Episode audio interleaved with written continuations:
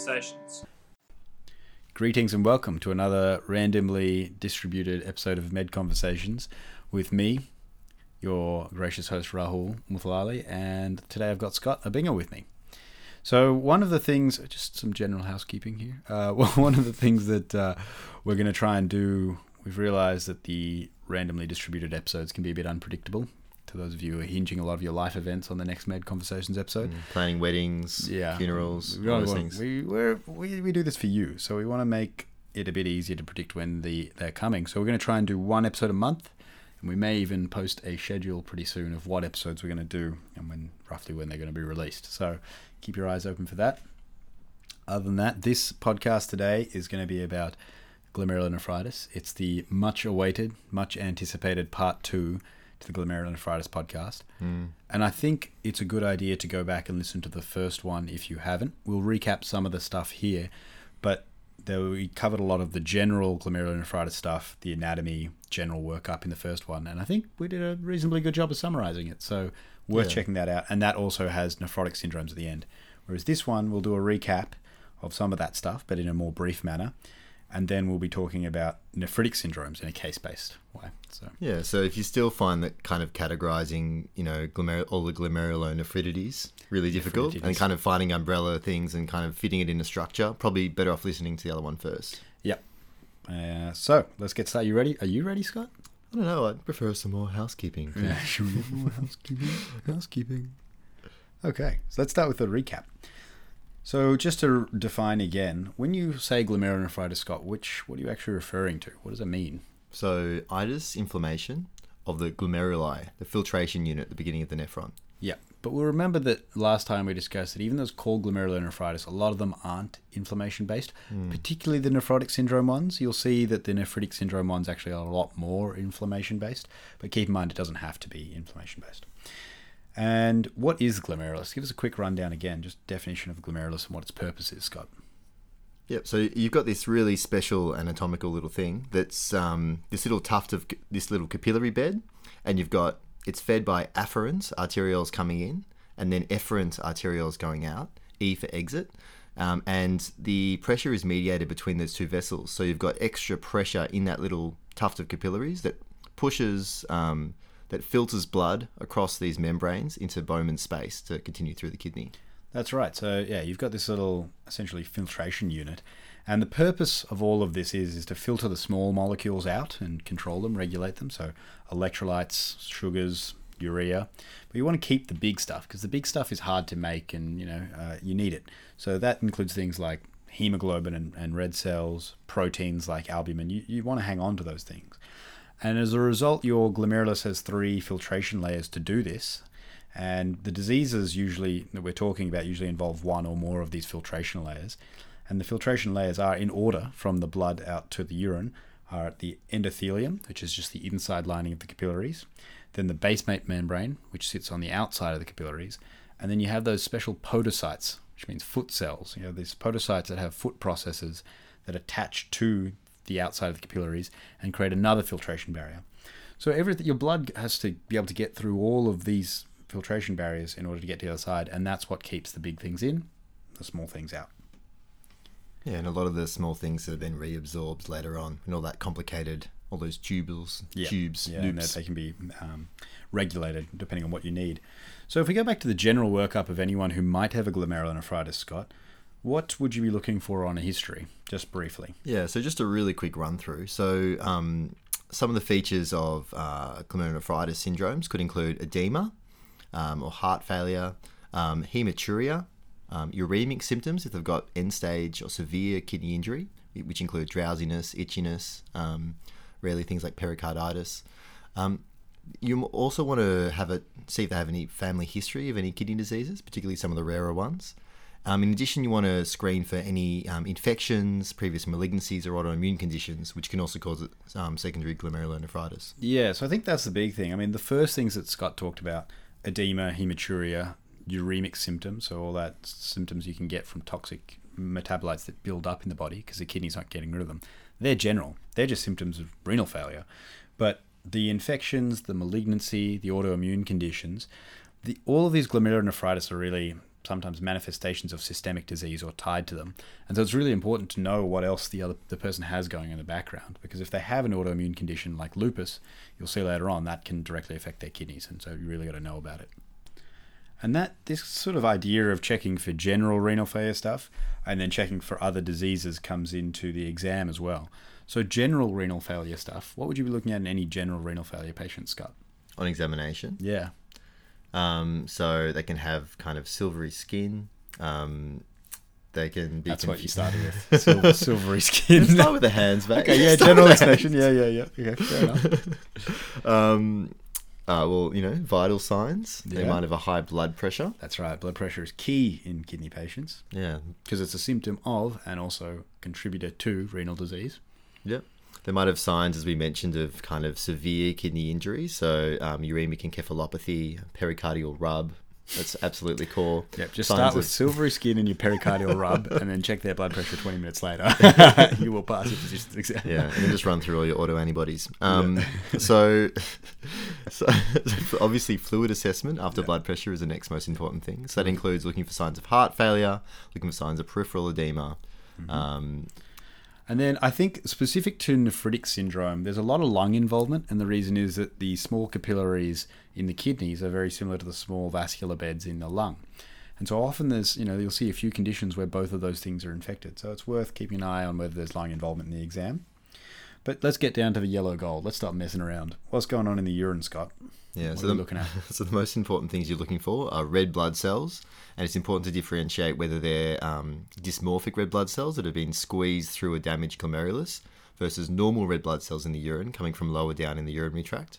Um, the other things you can look for are um, urinary MCS, looking for you know pyelonephritis as a potential cause, which um, rarely causes severe kind GN, but it's good to rule out. Yeah. good to rule out. Um, and obviously also the protein being the other really key thing. Yeah, your protein creatinine ratio. So you really need to know, or a 24 hour collected protein. So those are the two big things in most GNs is like, what do they have glomerular red cells? And as Scott said, they're misshapen red cells that have been forced through that little barrier that they shouldn't have been able to get to. Whereas if they're normal sized red cells, they're probably just bleeding from somewhere in their urinary tract or they have an infection. Probably just And- a benign prostate cancer going Yeah, on. just, just one of those uninteresting diseases. Uh, and then the protein, the amount of protein is so prognostic in all of these patients because that's just an indicator of how much of the stuff that they're meant to be. Remember what we said about the filtration? They're meant to be hanging on to protein and red cells, and if they're not, there's something wrong with their glomerulus. It's often the target for treatment as well. And so bloods, uh, as we were talking about with the history in the exam, there's so many conditions that are associated with. If you are any of our new interns who are starting, you might get told to order a GN screen by someone, which is just this really wide varying number of things. But in, in this sort of case, it includes an autoimmune screen. So an anti-nuclear antibody, extractable nuclear antigens, rheumatoid factor, C3, C4, dsDNA. We won't go into all of those here, but it's just sending off a general autoimmune panel. And then some infections, Scott. This is your this is your bag because he has them, not because he's interested. Many, yeah. Um, HIV, hepatitis B, hepatitis C are all um, potential causes of um, glomerulonephritis. Nephritid. Nephritis. Um, It's a PG podcast. yeah, sorry. Uh, what did I say? Uh, so anti-GBM antibodies, and we'll talk about that later, but anti-glomerular basement membrane. I'm guessing you can guess what they're antibodies to. And the ANCA antibodies, anti, uh, so ANCA antibodies, and then your complement C3 and C4. And again, we'll go through those a bit later, um, but they're sort of, especially in the nephritic syndromes, they're kind of important. And then, as we spoke about in the previous podcast, imaging your kidneys just to make sure you haven't got something silly like an obstruction there that you're missing. So, a blockage in the renal tract that's causing renal failure, and a biopsy for people who are tricky to diagnose or need a guide to guide their treatment. So next we're going to talk about general treatment principles. So there's a few classes of things, and these are pretty much universal to all of the um, types of nephritic syndrome we'll talk about soon. But um, the first are ACE inhibitors or angiotensin angiotensin receptor blockers, usually if they don't tolerate an ACE, um, and they're useful because they um, decrease the GFR and um, decrease proteinuria. Yeah, so it seems kind of counterintuitive. Like, you know, normally you don't give ACE inhibitors to people with renal disease. But in the long term, long term mortality is improved because you decrease the amount of filtration. So you're not putting so much stress on these poor damaged glomerules. So then there's secondary damage control, Scott. And, and what are the things that cause secondary damage to an already hurting kidney? Well, these are just really some of the main causes of kidney damage in the world, but um, kind of diabetic control or blood sugar control over time, um, controlling hypertension, trying to keep that systolic blood pressure usually below 130, and um, smoking cessation are all really important. That's right. And then there's the you know renal failure type management stuff. So keeping their fluid and their salt under control, so they don't get overloaded. They don't have fluid coming out of their eyeballs.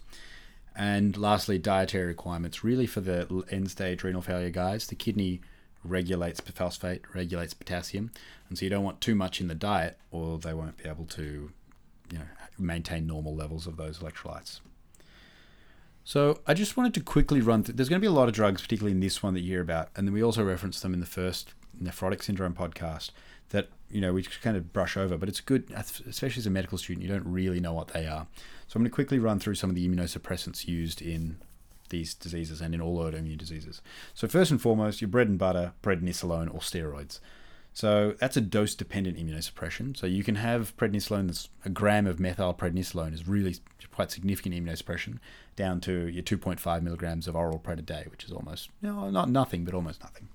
Hmm. And the pred side effects we won't go through here. Most of you should be familiar with them: thin skin, overweight, cataracts, osteoporosis, diabetes. Yeah. And, and, maybe a key point to reinforce is that even though pred is pretty benign, seems pretty benign because we see it a lot of the time. If you have a high dose of prednisolone, it hits most of the immune system. It's got yes. lots of mechanisms, so it's actually a very immunosuppressing. Shotgun for the immune system. Shotgun. Yeah. yeah. So then there's cyclophosphamide. Some a word I used to hear all the time and used to just pretend I didn't hear it. I'm like, I'm just going to keep doing what I was doing before I heard that. so tell me about cyclophosphamide. How does it work, Scott? So cyclophosphamide is a pretty strong immunosuppressant. It's an al- it's classed as an alkylating agent, and it's usually given as an intravenous dose because that reduces the toxicity, and usually every six months. Um, yeah, and it's got a lot of side effects. I mean, so you're using cyclophosphamide if something is really it's dangerous, and because mm. it used to be a chemotherapy agent, and then it you know was noticed to have this effect on blood cells, you know, really suppress blood cells, and so they used it for immunosuppression. And the main side effects, I mean, in young women, the first thing you have to think about is infertility. It does cause uh, gonadal atrophy, but then it also causes severe cytopenias, which is kind of why we're using it a little bit. Malignancy, and then there's this hemorrhagic cystitis, so you know this really inflammation of the bladder with bleeding, which can also is associated with malignancy of the bladder. So you've got to be careful of those, and you know be aware of if you're using cyclophosphamide, it means that someone thinks this is a really dangerous disease they've got. So what's next on the list, Scott? So next, rituximab. So you're probably, hopefully, familiar with this by now. It's an anti-CD20 um, monoclonal antibody, which is a, a CD marker found specifically on B cells, and it's used across a lot of different medicine for a number of autoimmune conditions. Um, the main side effects it's got are um, infection, so particularly um, reactivation of TB or hepatitis B, um, PML more rarely. Yeah. Yeah, and then you can have infusion reactions. People always get these allergic type rituximab reactions, so you pre-medicate them with sometimes a bit of steroid, a little bit of you know uh. So it's a pretty strong immunosuppressant as well. And if this is if rituximab's going down, there's something something pretty serious going on. Um, one of the other ones you'll hear about is mycophenolate. Mycophenolate is a fairly newish drug. It's an oral, it's a tablet, uh, but there is an intravenous form, mostly used as a tablet, and it's an inhibitor of this thing called inosine monophosphate. Don't worry about that. But essentially, that's a enzyme in um, in B and T cells, and thus it manages to suppress B and T cells. And it can actually be a pretty strong immunosuppressant, even though it's a tablet. Uh, and so you can use it in all sorts of conditions to immunosuppress someone. So mycophenolate does have a few side effects which can limit its use. The most common thing is it causes GI upset, so people get you know nausea, vomiting, diarrhea. But more seriously, it's teratogenic. Can't use it in pregnant women, which, if you're dealing with a disease like lupus, a lot of your patients might be pregnant women. And in the long term, it has an increased risk of cancer in the skin. And with all of these, infection risk goes up, immunosuppressing someone. It can also cause suppression of your white cells, red cells, bone marrow suppression. And the last one that I think we commonly hear about is azathioprine. So, Scott, why don't you tell us a bit about azathioprine? Yep, so azathioprine is a purine inhibitor um, subtype of the anti-metabolites, and it's found um, this works in lymphocytes and it affects T and B cell lymphocytes um, as an immunosuppressant. It's less strong than some of the other ones I've already talked about, and some of the significant side effects are GI upset, malignancy, skin cancer, infection, and hepatotoxicity. Yeah, so yep. I think that's helpful. Maybe it's not. I mean, who am I to judge? But I, you know, I often didn't know what any of those things were, and so yeah, it's it's good to get a handle on that you'll need to listen to it a few times to maybe get your head across it. So, general, neph- let's get to the nephritic syndrome. Let's get to the meat of this sweet, sweet Impossible Burger. So the general nephritic syndrome, what does it actually consist of? The classic, what you learn in med school. Yeah. So acute kidney injury, hematuria, a bit of proteinuria, often not too much, and hypertension. That's right. And I think the key thing to remember, and we mentioned this in the other podcast, is actually that a lot of the factors are variable. Some conditions have more of one, less of the other. And even any of the conditions can present with just one of them, or totally abnormal, like totally in a strange way with just a bit of chronic kidney disease and nothing else. And so these are just rough ideas, but you'll see Yeah. why. As opposed to nephrotic syndrome, which is Uh, so thanks for putting me on the spot here. uh, edema, uh, hypoalbuminemia, hyperlipidemia, and proteinuria, nephrotic range proteinuria, so above three grams. and often with comparatively preserved kidney function. Just as a real oversimplification before we dig into the specific Yeah. conditions. So there's one thing I wanted to mention here as well, again, more relevant to the nephritic syndrome, and that is you might hear this term crescentic GN or rapidly progressive GN. And crescents are a description of what you see under a microphone. Uh, microphone. Spitting hot fire on the microphone. Um, what you see under the microscope when you have this person who has rapidly progressive GN, something really, it's breaking down everything in the kidney. And what happens is the capillaries tear open, they got all this damage to them, and they let basically blood, inflammatory, everything in there. And there's a huge inflammatory response, and then that causes this scarring eventually. And the scars look like crescents across the glomeruli. And so it's called crescentic GN. If you hear that or someone mentions that, something again bad is going down. You're probably going towards one of those cyclophosphamide rituximab type options. So, Going to jump in here. So, for a re summary, nephritic syndrome, hypertension, lots of blood in the urine, maybe a bit of protein, um, and acute kidney injury. And nephrotic syndrome, lots of edema, um, lots of protein in the urine, often not much blood, and uh, hypercholesterolemia. yeah, and hypoalbuminemia. Yeah. So, again, uh, let's go into some nephritic syndrome cases. So, the way this is going to work, we're going to start with a case, and you guys can use your detective skills. We'll give you a couple of seconds, and then Scott is going to tell, or we're both going to tell you a bit about the case afterwards. Yeah, it's like watching that. Is it Bear in the Big Blue House where he used to do the clue thing? I don't know. I thought that show dropped off by season three, so I stopped. watching. Oh yeah, I've, I don't watch it either. Yeah. okay, let's start with this one. Tran, a 22 year old. Oh, fuck. All right, Scott, when you're ready to stop dealing with all the honeys that are messaging you, we can get back to Tran. So, Tran's a 22 year old commerce student. He comes to the emergency department because he has noticed blood in his urine. And he's complained of coryzal symptoms runny nose, sore throat for one day. But other than that, he feels well, normally well. And so you do a deeper dive. You found out that maybe someone in his family or someone he knows had this some variety of kidney disease. And you examine him, and you find that he's got a high blood pressure for a 22 year old, and his urinalysis shows heavy hematuria, blood-stained hematuria, and mild proteinuria. What do we think might be? So, what are the relevant features of this uh, of this case here, Scott? Yeah, well, apart from him being a commerce student, he's a young, vital. vital, young male. He's got a concurrent um, rather than an URTI in the last few weeks, which is really important as opposed to post-infectious GN. Mm-hmm. Um, and he's got a family history of unclear kidney disease. Not, not quite sure what that is. Might be relevant, might not. Who Yep. knows? Um, and he's also got a nephritic syndrome with the high blood pressure, hematuria, and mild proteinuria. So my top differential here would be IgA nephropathy. That's completely wrong. I don't even know where you got that idea from. Oh, That's damn. I want to delete this whole pod. No, you bang on the money once again, Scott. And he's also Southeast Asian, presumably Tran, unless he's just got very progressive Australian parents. I don't know. so uh, he's uh, Southeast Asian, and that's it's much more common around the Pacific Rim. Um, this IgA nephropathy. So IgA nephropathy. It's a glomerulonephritis characterized by episodic frank hematuria. Now we're talking like the urine turns red, blood red, uh, and get it's associated with these, as you might have guessed from the name, IgA deposits in the mesangium, and it's really common. Uh, one of the more common forms of GN. It's mostly sporadic, so there's not actually a huge genetic component. Maybe there is, maybe there isn't. They're still working it out. And who gets it, Scott? We kind of had we had Tran here, our 22 hmm. year old male. Is that So it can affect different age groups. The most common is 20 to 30 year old people, hmm. um, often males, and it's much higher incidence in Asia as well. Yeah, Pacific Rim, Asia. Hmm. And there's this other condition called Henoch Schonlein purpura, for those of you who are pediatrically inclined. I won't say the next bit. I was going to say pedoph- pedophilia inclined. Is it pedagogic? Peda- Pedophilia peder- inclined. pederastic. Pederastic. Oh, I think it's pederastic. Okay. If you need a technical term. Yeah, okay, next now it's more appropriate. joke. Yeah. pederastically inclined. Uh, so Is it Henoch–Schönlein–purpura is a similar disease, it, but it occurs in kids, and it's got more systemic symptoms, and they get more abdominal complaints. So it's similar, uh, and the reason it's similar is because IgA nephropathy is a disease, as the name suggests, of IgA, immunoglobulin A, which is one of your antibodies that circulates around. It's an antibody that's found where, Scott? So you might remember from immunology, you've got your IgG and your IgM are in your blood, but your IgA is the one secreted from your mucosal membranes. That's right. And so that explains. Remember, Tran came in with this coryzal infection and then had hematuria. And what's actually going on here is that these people produce abnormal IgA, which your own body then makes anti IgA antibodies to, and they bind together and deposit in your glomerulus and trigger off an immune reaction, causing glomerulonephritis.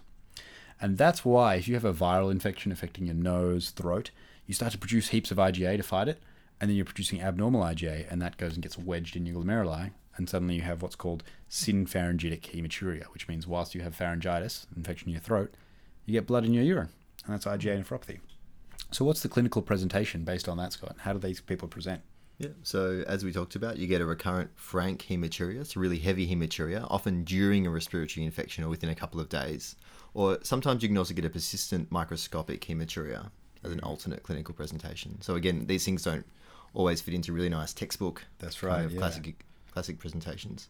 And IgA nephropathy is usually a benign disease. They may get hematuria recurrently, but they, renal function stays fine. But unfortunately, in about less than a third of people, over 20 years, they will progress to renal failure. And that's particularly likely to happen if they have high blood pressure, proteinuria, or if they're old at the time of diagnosis. And so, going back to our treatment principles, Scott, what could we treat these people with, or what do we treat these people with? So the first priority of treatment is ACE inhibitors for those, particularly with proteinuria, trying to get the protein level down. Um, some of the other conservative things we talked about, um, controlling their hypertension, non-smoking, um, diabetes control.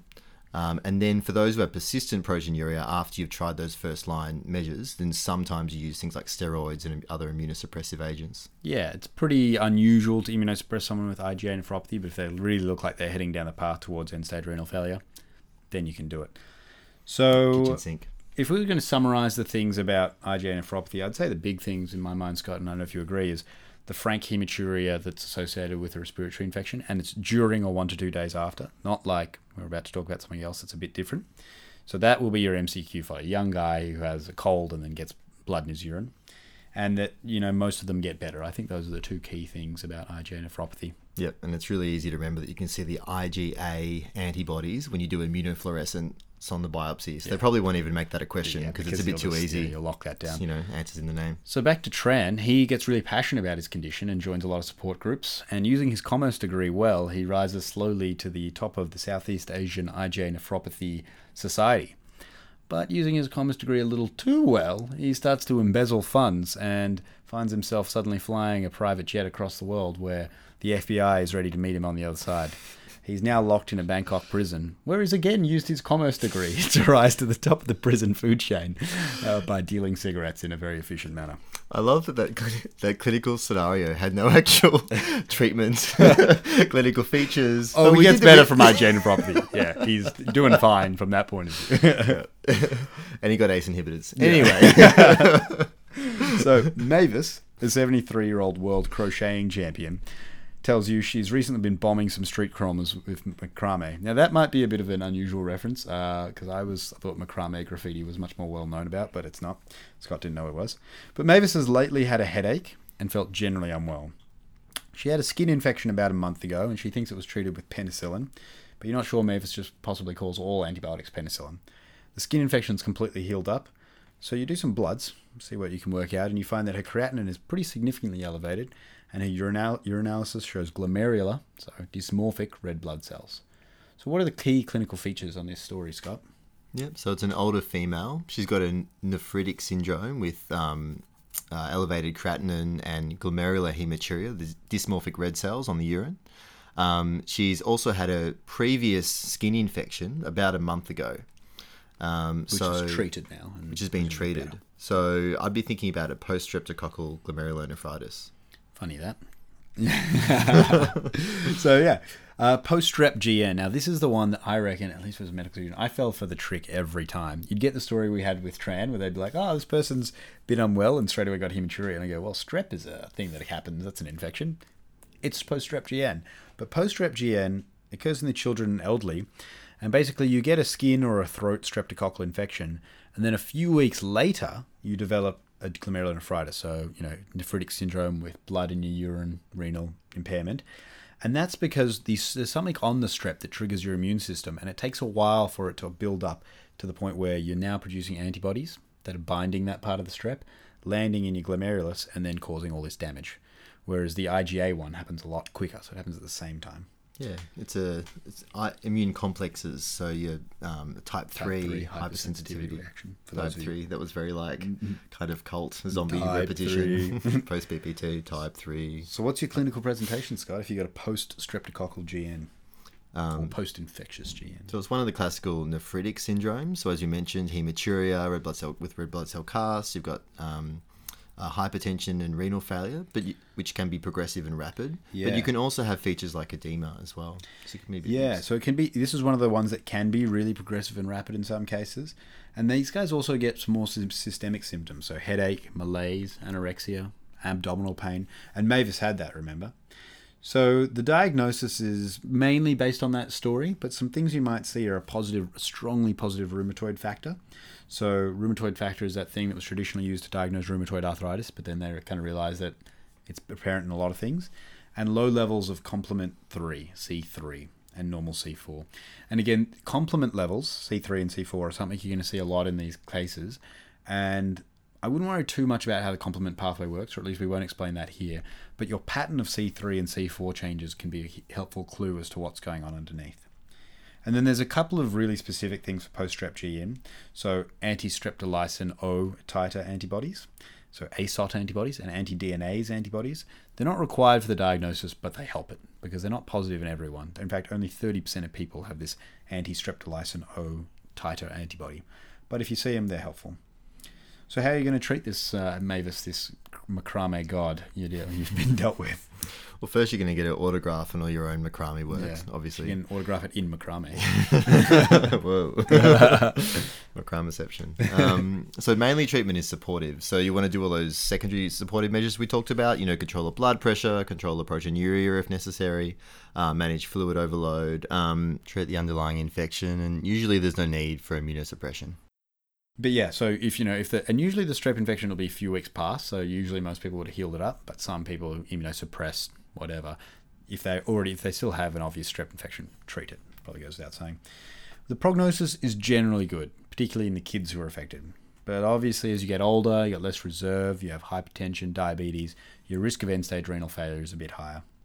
So, what are the big things about strep GN, post strep GN, Scott? So, post strep GN, um, it's the nephritic syndrome, but can also have some edema and proteinuria. Um, often in the um, kids or the elderly, it's a few weeks after your um, streptococcal infections. You've got the circulating immune complexes.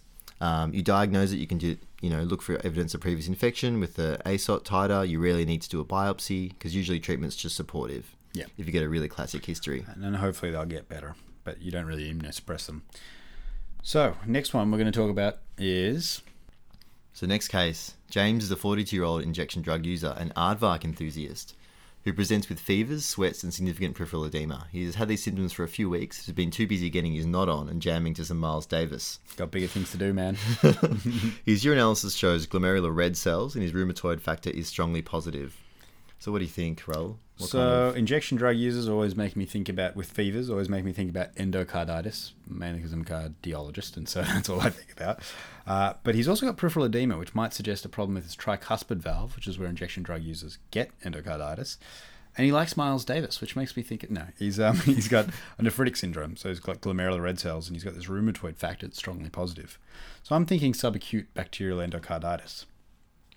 Associated GN associated. GN, yes. um, so GN associated with endocarditis is particularly in those who delay treatment beyond 10 to 14 days. And again, this is due to deposition of these circulating immune complexes, a type 3 hypersensitivity reaction with, mm. and also subsequent complement activation. Mm. So they present clinically Raul with what? So hematuria, gross or microscopic, and it'll be glomerular hematuria. They might get a bit of proteinuria and some AKI. But these can be one, another one of those guys that get that crescentic or rapidly progressive GN. So you got to watch out for that. A really severe one. And your investigations will usually show signs of chronic inflammation because again, these guys present, you know, after 10 to 14 days by the time this immune cascade has been triggered. And so they might have normocytic anemia or anemia of chronic disease, as otherwise can be known, um, an elevated ESR and low complement levels because that complement's getting consumed in the immune reaction. And they can have this, as he had, a very high rheumatoid factor titer. Very non-specific. So um, treatment is you treat obviously the underlying infection, which is four to six weeks of antibiotics usually, um, and with treatment, chance of recovery is really good. Yeah. So I think the main thing is if you see renal failure or glomerular hematuria in someone with bacterial endocarditis, particularly if they got risk factors like prosthetic valves or injection drug use, just keep this in mind um, and you treat the infection. So the next one Max is a 27 year old party animal with little regard for the law. But at least he has some regard, I guess. That's nice. His only motto is to live fast and die young. He really focuses on the die young, and he's trying to break the record for the most cigarettes smoked in a day. He presents to you, unexpectedly but not unwantedly, with hemoptysis, so coughing up blood. And initial blood shows severe AKI. Within a short while in the hospital, he finds himself in the intensive care unit. So, what's what are the really salient things here, Scott? So, a 27 year old guy. Um, Party animal. He's a party animal, lots of cigarettes. Um, so, he's got AKI with, um, and in addition to lung disease. So, I'm thinking of some of the other causes. Um, potentially um, Goodpasture's, anti GBM disease. That's right, yeah, yeah. So that's what Max has. So anti GBM disease is a rare disease caused by antibodies to the glomerular basement membrane in the kidney. And there's also some of those eh, that same sort of collagen found in the lungs. And so 50% of people who have this disease have lung involvement. And when they have that, it's called Goodpasture syndrome. And a big risk factor for hemoptysis is smoking. So hence Max is smoking, presenting with hemoptysis. Now this is serious. If someone comes in with anti-GBM disease, it's a 90% mortality if they don't get treated, and they rapidly deteriorate like Max did to the ICU. So who's it happening in, Scott? We had this young party animal here, Max. Who else does it occur in? It's one of these bimodal epidemiological distributions. So you got- Bimodal and bigender. Isn't that interesting? Yeah. Um, so young men in their 20s or women in their 60s or 70s. Yeah. And the diagnosis really hinges on um, testing for the serum anti-glomerular basement membrane antibodies, anti-GBM antibodies, and also on a renal biopsy. Yeah, you can also see stain those antibodies on a renal biopsy. So treatment is aggressive. It's going to be that stuff we were talking about before: cyclophosphamide, prednisolone, and even plasma exchange, where you take out their blood, you take out the plasma. That's the bit that doesn't have cells in it, and you give them someone else's plasma, and that's to get rid of all those antibodies that are floating around. So it's serious. Now, prognosis-wise, a lot of these guys, will, you know, if they're untreated, will head towards transplant or end-stage renal failure. But if you're going to transplant someone, you need to wait till you've washed out or settled down all the antibodies and immunosuppressed them, because you plug in a new kidney and it's just going to go bonkers in there and tear up that new kidney as well. So yeah, it's a it's a pretty serious condition. So, let's move to another one. We have Giorgio, a hmm. 73 year old Italian stamp enthusiast. I thought he was Greek, you know, who presents with recurrent blood noses and nasal crusting.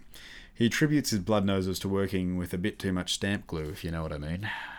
No, 73-year-old Italian. What are you, what are you Yeah. implying? Uh, he loves stamps. It's really cute. Um, so recently he got it, noticed a dent in his nose and he decided it was time to see someone. So he first went and saw an ENT who did a biopsy of his nose and that showed multiple granulomas. This ENT, being a pretty switched on surgeon, ordered a urine analysis which showed glomerular hematuria. So what's relevant about this case? Yep. So older guy, um, blood noses, potentially a saddle nose deformity. Yeah, I like Um, that. There's a dent in his nose, saddle nose Yeah. deformity. So I'm thinking of one of the ANCA vasculitides. Yeah, and he had particularly um, granulomas in his yeah, nose. maybe Wegener's Yeah. granulomatosis with polyangiitis. Yep, nailed it. Yeah. Nail in the coffin. Nail in the head. No, what's the head on the nail? You hit the head of the hit, nail. hit the nail on the. you hit the head on the of coffin. the nail in the coffin. um, so the ANCA vasculitides is uh, they affect the small vessels. Now this is one way of breaking up vasculitis. and I think it's kind of important to know is that you can break it up by the size vessel they affect. We won't go into all of them, but ANCA affects small vessels, which means capillaries, venules, arterioles. Okay, so who gets affected by ANCA vasculitis?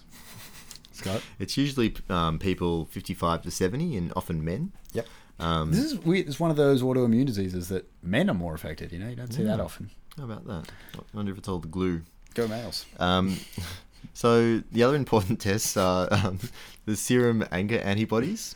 And this is really confusing because they just recently changed the name of the most important Oh, ones. So in the past, you might have heard about C ANCA and P ANCA as subtypes um, based on where you could see these ANCA antibodies Mm, um, yes, yeah. on immunofluorescence.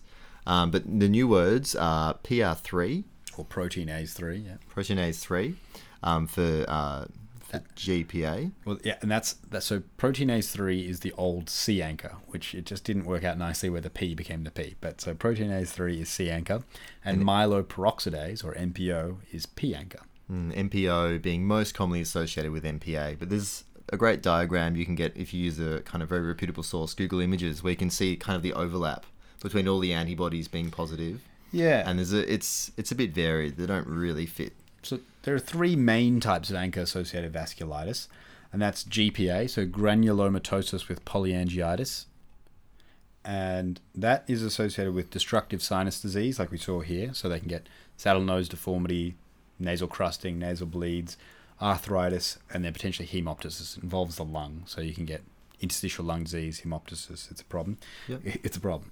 um, and then there's microscopic polyangiitis, similar to GPA pretty much treated the same, but there's no granulomas on the biopsy, and there's less lung disease and sinusitis, though it can happen. Yep. And the last confusing name, just to get you, is um, eosinophilia with gran- eosinophilic granulomatosis polyangiitis. Previously known as Churg Strauss, yeah. Yeah. Uh, so we moved from a hyphen to a four-word combination, Mm. um, and that's also associated with high levels of IgE, and you get this asthma-like presentation. And eosinophilia, obviously. Yeah. Yeah. So they'll, they'll present with asthma, wheeze, chronic cough. So it's a all of these are pauci-immune glomerulonephritis. So when you look at them under the microscope, there's not that much immune stuff compared to the other ones, immune complexes. And again, go to go back. So PR3 is associated with GPA, and MPO is associated with MPA or Churg Strauss. And I remember that as MPO sounds like MPA, but yeah, That's pretty good. if you- everyone should find their own way. Yeah, it's a bit difficult. Treatment, these are serious. Mortality is high without treatment, right? So they need something. They need induction immunosuppression, and that's high dose steroids, that's cyclophosphamide, that's rituximab, and that's plasma exchange. One, so one or a combination of them. And then you're going to maintain them on some azathioprine or some low dose pred. And you have to keep an eye out for any recurrence of the disease. Yep. So quick summary: ANCA-associated vasculitides. You've got the three main types: GPA, MPA, and eGPA. Um, associated with some of these antibodies like the PR3 and the MPO. And treatment is uh, mortality is quite high, so usually they require quite aggressive immunosuppression. There you go. So, let's move on to another case. Lupe is a 27 year old architect student who likes to dabble in swing dancing on the weekend. She's lost the hip to the hop to the step lately, as her hands and toes have been sore, particularly during the morning routines. So she gets morning morning hand pain. Hmm. Her autoimmune bloods have shown a strongly positive ANA and double stranded DNA, and her urinalysis shows the equivalent of 1 gram of protein per 24 hours. So, not quite nephrotic range, which is 3 grams, but a bit of protein. And some glomerular red cells as well. So, what's what's going on? What are the relevant clinical, real quick for us, Scott? Yeah, so I mean, clue is probably in the name Lupe, but this is, this is a young female who's got um, some a kind of more nephritic sounding syndrome with some glomerular red cells, but also some protein, in addition to some um, early morning stiffness suggesting a polyarthritis of the small joints, and a strongly positive ANA and double stranded DNA. The latter of which is pretty specific for lupus. Yep. So I'd be thinking of lupus, um, lupus associated nephritis. Just as a side note, I had to do rheum clinics while I was rheum regging this year, and I found early morning stiffness to be one of the funniest terms. Anyway, um, Thanks for that. That- no worries. So I'm just going to keep. I'm going to go back to lupus here for a second because I feel like you know it's a bit of a tricky disease, particularly as a med student. It is a multi-system inflammatory disease, and it's a lot of antibodies detect, to, you know, um, against your own cells, against your own nucleus, and it mainly affects young females like Lupe. And the, some of the blood stuff you'll see, if someone says someone has a really strongly positive ANA, and particularly if they have a positive dsDNA, and a low complement levels and anti-Smith anti-Smith antibodies, those all point towards lupus. And there is a specific criteria, but this is some of the stuff you'll see. And about two thirds of people who have lupus will develop kidney disease. And it's really important because if they develop kidney disease, they have three times the mortality risk. Compared to other people with Com- lupus. yeah. Yep. So So lupus is due to deposition, largely due to deposition of immune complexes in the glomeruli. So again, a type three um, hypersensitivity reaction. Um, I just have to say, when I hear you say type say three, it, I yeah. have to say it. You just have to say it. Um, most commonly, they um, have uh, protein, a bit of proteinuria, but they can have a full blown um, nephritic syndrome. Um, and there's six classes that we'll talk about shortly. So you really need to do a biopsy here because it determines um, both the treatment and prognosis. You can't just use the clinical findings and the Yeah, creatinine thing and the protein to d- decide what your treatment is. that's right. So class one and two, so six classes. Class one and two, which are you know there are specific names for, but uh, maybe it's not worth getting into them. But uh, they have minimal renal manifestations. The biopsies look pretty good, and their prognosis is good. You don't need to treat them. So class three and four, um, based on the biopsy results, um, have all these proliferative lesions. Um, class four is greater than fifty percent, and um, they have a much worse prognosis without treatment. So you usually require treatment with aggressive induction therapy. Yeah, aggressive stuff like what we're talking about, because that can result in uh, dialysis pretty quickly, loss of your kidneys. Class five is a bit weird. It's membranous. It's more of a nephrotic syndrome, and you sometimes treat them depending on you know what your clinical situation is. And class six is really when you do the biopsy, you pull out a bit of kidney tissue, put it under the microscope or the microphone, depending on what you're doing, or put it in the microwave, and and you uh, you find that it's all scarred up, and it's probably someone who had three or four and kind of lost their kidneys, and it's all scarred now. So treatment wise, you know, again, class one and two, and we were hammered this home. Class one and two need monitoring because they can go to class three and four, but they don't need treatment at the start. Class three and four need aggressive induction. Now, if you're going to use cyclophosphamide in a lupus patient, what might be something you're thinking about, Scott? Based on what we Uh, said before. um, you're thinking about fertility. Yeah, young women, Lupe's 27. If she had class three or four, you know, with cyclophosphamide, you may not be able to have children. So it's really important to counsel people and, and think about that decision. And then you usually follow that induction with a maintenance, mycophenolate, azathioprine, something like that. Prognosis wise, what happens to people with lupus nephritis, Scott? Um, it's, I mean, I don't know.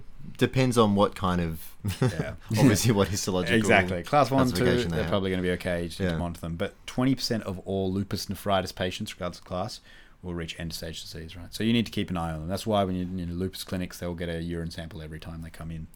And you can only, if you're going to transplant someone who has class three or four, you know, let's say Lupe, young female comes in, kidneys are shot, you want to transplant her, you got to get the lupus under control first. Otherwise, you're going to mess up the new kidneys as well. So Yeah. that's the key. So, quick summary lupus nephritis, one of the more confusing to understand. Remember, lupus is a disease, it's just one manifestation. It's got really poor prognostic factors if you've got this lupus nephritis. The key thing here is um, it's often it can be a nephritic syndrome, can also have some proteinuria, but so you really need to do this biopsy, class it. Basically, class one and two and six, you usually don't treat. Three, four, usually treat aggressively, and five, you often treat depending on the case Variable. um, and about 20% will progress to end stage kidney disease. So the last one, Scott, I'm Scott insisted on talking about this last disease, so I want to let him take it away. All right. So I'm going to show you my uh, very in-depth knowledge of uh, mesangial-proliferative glomerulonephritis, and just to confuse you even more, it's recently been reclassified. But so we won't go very much into this, but just so you're familiar with some of these words, so they don't confuse you off the other histological descriptions that you already know. Um, you've got this membranoproliferative glomerulonephritis, so it's involving both the membranes and um, proliferation of the you know mesangial cells as well. Um, there's two basic types. You've got immune complex mediated membranoproliferative glomerulonephritis, which is often secondary to infections like Hep C, autoimmune things um, like RA or sometimes SLE, just to really confuse you, or even paraproteinemias. And then the other main type is complement mediated membrano membranoproliferative glomerulonephritis, Yeah, you can say it. which includes C3 glomerulonephritis and dense deposit disease. Okay, this is in the weeds. I mean, I think the main thing to know here is that sometimes you'll get a biopsy and it'll say membranoproliferative or mesangiocapillary glomerulonephritis, and it's just the way it looks, but it doesn't. It can be as a result of Hep C or SLE or rheumatoid, or it can be its own thing. And the treatment depends on what the diagnosis is and what the underlying cause is. Yep. So if it's the immune complex mediated one, which is secondary to infections or autoimmune disease, you got to treat it. And uh, Rolls he's face palming. He's face palming. And then everyone's favorite expensive drug, eculizumab, can be used for complement mediated, as well as sometimes Okay. other things that they trial, which is, I think, largely expert guided and you don't need to know about. And that's it. That's all That's- of the yeah, glomerulonephritises. So it was requested by a lot of people. Hopefully, we've taken this monster topic of glomerulonephritis and made it somewhat understandable for you. Uh, let us know how you feel about it, and keep your eyes out for a potential schedule of podcasts we might be doing in the next twelve months. Um, or if it never appears, I mean that's a possibility. But no, we're, we're working on that. Yeah. We're going to try and do one a month, and we're going to try and make some content for you guys as well. And write in, particularly if you're on Patreon, but you know whoever, write in, tell us uh, if you, there's something you want to see or what you want to yeah. uh, what you want to hear from Episode us. requests are really good. Likes on Facebook. And sorry about the thunderstorm Oh, that's just come in. Just and if recently. you can just remember to praise me as much as possible on Facebook, I, I live off your praise. Yeah. Uh, I'm like a vampire. yeah. I'll die without it. he's dependent on his kind of baseline narcissism level. Like if it goes too high or too low, Yeah. he'll die. So he just needs continuous to kind of in- reinforcement. In that, yeah. You know, what's that thing called the Goldilocks zone? The Goldilocks zone. All right. See ya.